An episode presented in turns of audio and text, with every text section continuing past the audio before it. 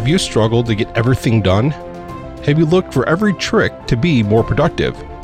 How much do you really understand about how productivity really works? This is Crushing the Clock, a podcast where we explore the nature of productivity so you can actually get back your time and energy, making a difference in both your personal and professional lives. We all struggle to be able to try to get everything done. And we've talked about a lot of different strategies and different things that you could be able to try. One of the things we haven't really talked much about yet is automation. And with the constant demand of time in a fast paced world, automation has taken the stage in a variety of ways from marketing to management, support, and even more. Human intervention was less needed and technology became essential. And so the businesses around the world have delved more into implementing automation, especially when industries shift to virtual setups, like in 2020 when half the world went to work from home. And automation is a lot of times referred to or thought of in the sense of like computers and different things like that, how you can be able to automate different processes with computers. But there's actually even ways that you can be able to set up automations in other ways that are not digital. And so we'll see if we can be able to touch on that in this conversation today as well. Well, Samantha Porter Fox has joined us today for this conversation about automation. Her whirlwind journey began as a professional organizer in 1997. After about 10 years, she started to help clients organize their digital files and go paperless. From there, she went to marketing and started a web business design after college. And then she eventually turned a little bit more and she joined Chris Davis's automation program. And so now she talks about automation and she's going to share some things that she has learned. Specifically, she's going to talk about some mistakes that people make when they're getting started in the automation process, then how they can be able to overcome those. And so we're also going to look at how we can be able to document the process, how you can be able to get started. And then we're going to look at a couple specific things that you might be able to automate in your own life as well but that all starts with identifying your specific needs. And we're going to see if we can get you going without just spinning your wheels, but you're actually going to be able to make traction in your life and in your business. So let's go ahead and jump into this conversation that I had with Samantha. Well, I'm Samantha Pointer Fox with Samantha Pointer Enterprises, and I help businesses automate their marketing and sales systems. So that means I provide strategy around, you know, getting leads into your business, whether it's you know, driving traffic, getting leads, capturing, nurturing, delivering, offering, all of that all encompass is what I help businesses do. Not only just doing the tech part of it, but actually coming up with the strategy, matching the right tools that you'll need, and then building it out for you. So that's what I do in a nutshell. I got into this probably around, I say, four five years ago. I actually started off in my own business in 97 as a professional organizer. So hmm. I went into people's homes and I mostly worked with hoarders and chronically disorganized. And after about 10 years of that, I've always been like tech savvy. So I started helping clients organize their digital files and their paper files, you know, getting them to go as paperless as possible. So not a lot of people in my area were doing that type of organizing. So that's kind of where I kind of got my niche in with that, just helping people organize documents, clean up Google Drive, OneDrive, all that. And then from there, I got more into learning more about marketing. I had started, after I graduated college, I had started a web design business. So I was helping, you know, clients also, in addition to organizing, I was helping them build websites. And that's where I started getting more into marketing and, you know, how important it is to have a website and why you needed one because it really helped me in my organizing business to have a website when everybody else was still doing yellow pages and you know and offline. I was getting people searching for me online so I've kind of pivoted over the last four or five years into marketing automation. I joined uh, Chris L. Davis, Automation Bridge, his mentorship some years ago, and now I'm in his automation service provider certification program. So now that's now I've niched down into just building marketing and sales systems for people and automating that for them. So that's kind of my whirlwind journey. well, excellent. Well, it sounds like you've had a really good overview of all this. It's like like just constantly since 97 it sounds yeah. like you just kept narrowing down. I mean it's it's all the same thing. You're all organizing. Exactly. It's like you just kept niching down into the specific area. And so i think that's going to help us a lot as we go into this conversation to be able to see how we can be able to implement some of the things that you've learned and that mm-hmm. you've experienced as you work with all these different people in their things. So we could probably branch out a little bit more than just the marketing pieces, but right. But, but, I think that'll be a, a, good thing. We can learn a lot of principles from that. And so I've had a little bit of experience with trying to work with some of those things and trying to integrate and all that. I didn't. I wasn't the one that set up the automations that, and they started mm-hmm. integrating the different things, but I got to play with it a little bit. And I know that sometimes if you don't do it right, you can break stuff. Oh yes. so so what are some of the mistakes that you've seen people make when they start getting into the automation process? Well, one of the biggest mistakes is people immediately jump into the technology tool itself without any type of strategy whatsoever. So they may have seen a guru use it, they may have seen another business owner use it, you know, or it might have popped up as, in an ad, you know, in your Facebook. And it's like, oh, well, let me try that. And there's no strategy behind it. So you end up tinkering, wasting time, getting disgruntled with it when it probably would have been been a great tool if you just had a strategy first of how you needed to use it, you know, how your end goal for using it. So a lot of people just jump into the technology first, and really you should jump into just planning out on paper first, getting mm. your processes down, getting those steps down, documenting all that first before you jump into any technology because you know technology piece there's something for everything to automate anything out there so that that is not the most important focus business owners should have yeah, and like you said, there's tools and tasks and apps and whatever mm-hmm. for everything, and so for anything.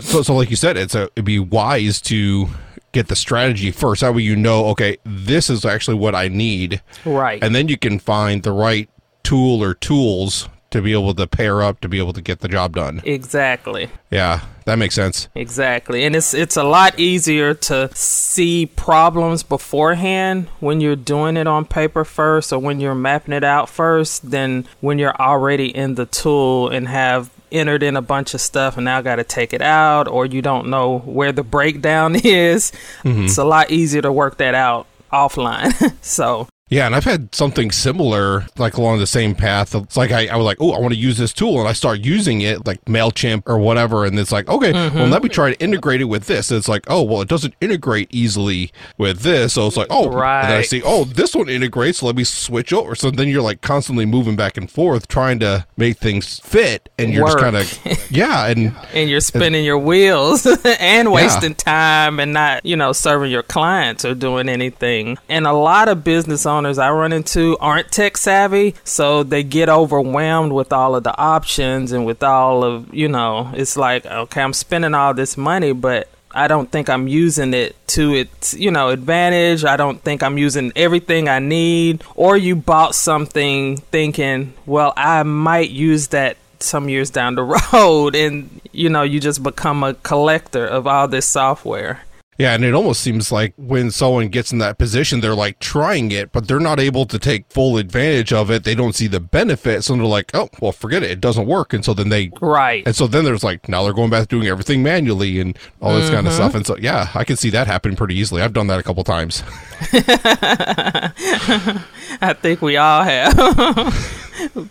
especially when you, you know, Black Friday, you get these great software deals. You know, it's like, oh, I want that, that, and that. you know. Yeah. So, yeah. And then it, and then it, you just gotta throw it to the side. It's like, ah, eh, forget that. and then you find out, oh, that was actually the greatest thing, but you just never learned how to use it. Exactly. Yeah. Yeah. Oh man. So, are there any other mistakes that you've noticed people making? As a business owner, keeping everything in their head so they know how they do things, but it's trapped in oh. their head and it's not written down anywhere. So if you have employees or if you're trying to hire a VA, that might not go as smoothly because, again, now you have to take time getting it out of your head and teaching someone else how to do it when you should have that documented. And another thing with keeping everything in your head, you know, it's easy to blow things up as it might be super complicated, but it's not it just grows in your head. But when you actually write down stuff, you can probably streamline a lot of things. So I see a lot of that of people like, well, I know what I do every day. I'm the owner, you know. But again, it's mm-hmm. all in their head. So you can't really scale your business or grow past you if you're the only one who knows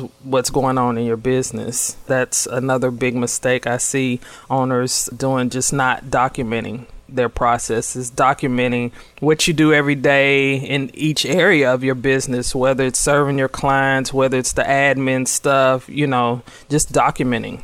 Absolutely. And there's probably a lot of issues with not having a written SOP mm-hmm. of some sort. Yeah. For stuff. And so, yeah. And it doesn't have to be fancy. Just you know, just write down step by step what you're doing or recording what you're doing and then having yeah. someone else transcribe that into a document. But if you got hit by a bus or something, all of that lies with you and then no one can come duplicate what's going on in your business so it's mm-hmm. i think a lot of business owners learned during this pandemic how important it is mm-hmm. to get stuff down and you know to be ready to pivot when need be. Yeah, that's interesting. You, this is a, a, total deviation, but you said there if you get hit by a bus. I think it's interesting. it's like that is the analogy. If like something terrible happens, it's always getting hit by a bus. Right. It's not, it's not anything else. So in other words, just be very careful when you're walking down alongside right. the street that you can watch Mind out for those buses. buses. oh, anyway, getting ourselves back on track. So as someone's getting started to be able to do it in the right way, so how can they be able to get started? with something to be able to get a quick win. So maybe obviously they can't just get, oh, let me automate everything. So, so oh, how no. can they get started? Start small. Start with you know my mentor likes to say start at the place closest to the money. So okay. if it's a process that you do that is generating money and you're doing that manually say you're a coach and you're manually booking people and you're manually reaching out, that would be a place to start. Documenting the steps like what do you send out to the people? What kind of information do you need back from them? Documenting that whole process and then finding a tool that will automate that. So that's one place they can start. Another place that's easy to automate is social media. you know, just getting content out there. So there's a plethora of social media dashboards you can use to start to automate that process, even within, say, Facebook. You can start automating your posting with native Facebook. They have it where you can schedule stuff ahead of mm. time. So if you want to quickly automate something, automating your content, what you're posting out there, you know, to again drive awareness to you, that would be a quick thing you could do like today to get started. That's a good point. I like that. I know that for a long time, Facebook and I don't know if Twitter allows it or not, but Twitter does. Yeah, they didn't allow that before to where you mm-hmm. can schedule ahead of time. And so people were using things like Hootsuite and Buffer mm-hmm. and stuff mm-hmm. like that to be able to do that. But the Facebook and Twitter, LinkedIn, they didn't like that that you were using a third party thing. They want you to use their thing. So I'm glad that they came along and did that. Yeah, that makes a that allows you to be able to put all your tasks together. So um, batching that, that's what I was looking for. It allows you to be able to batch all your stuff, do all of that at once. Mm-hmm. Mm-hmm. Yeah, I think because they would penalize you using third party tools, they saw a lot of people want to save time and want even over the past year, Facebook's their posting and video and all that that you can upload and schedule ahead of time. It's really expanded. They've actually moved it to a separate like part of their site to do all of that and they're constantly updating that. So mm. i'm like take advantage of that. A lot of stuff you can do right from your phone. You can schedule it in advance right from your phone and you know you can create content right from your phone and go ahead and schedule it out. So yeah.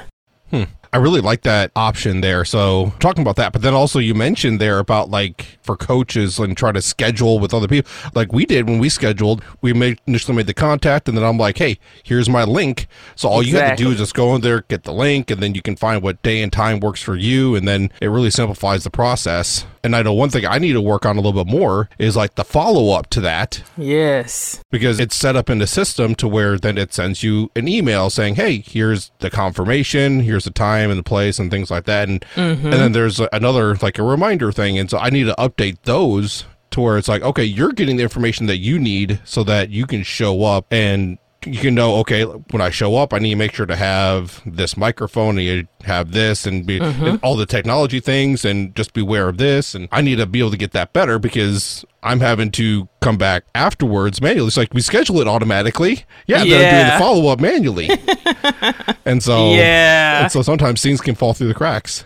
Most like booking software now has integrations with email management software. So if you use MailChimp or ActiveCampaign or something like that, you can have it set where it sends information once something is booked and tells it, hey, this is booked. Now send out these sets of emails at this, mm. you know. I know I use uh, Calendly for my booking, right? So people can book time with me. And within their platform, I can set up a workflow where it sends out reminders with important information. Plus, I have it pinging my active campaign database to send me emails of, hey, make sure you've read over their stuff. And, you know, so I'm prepared for our meeting. So, those are the type of things people can automate.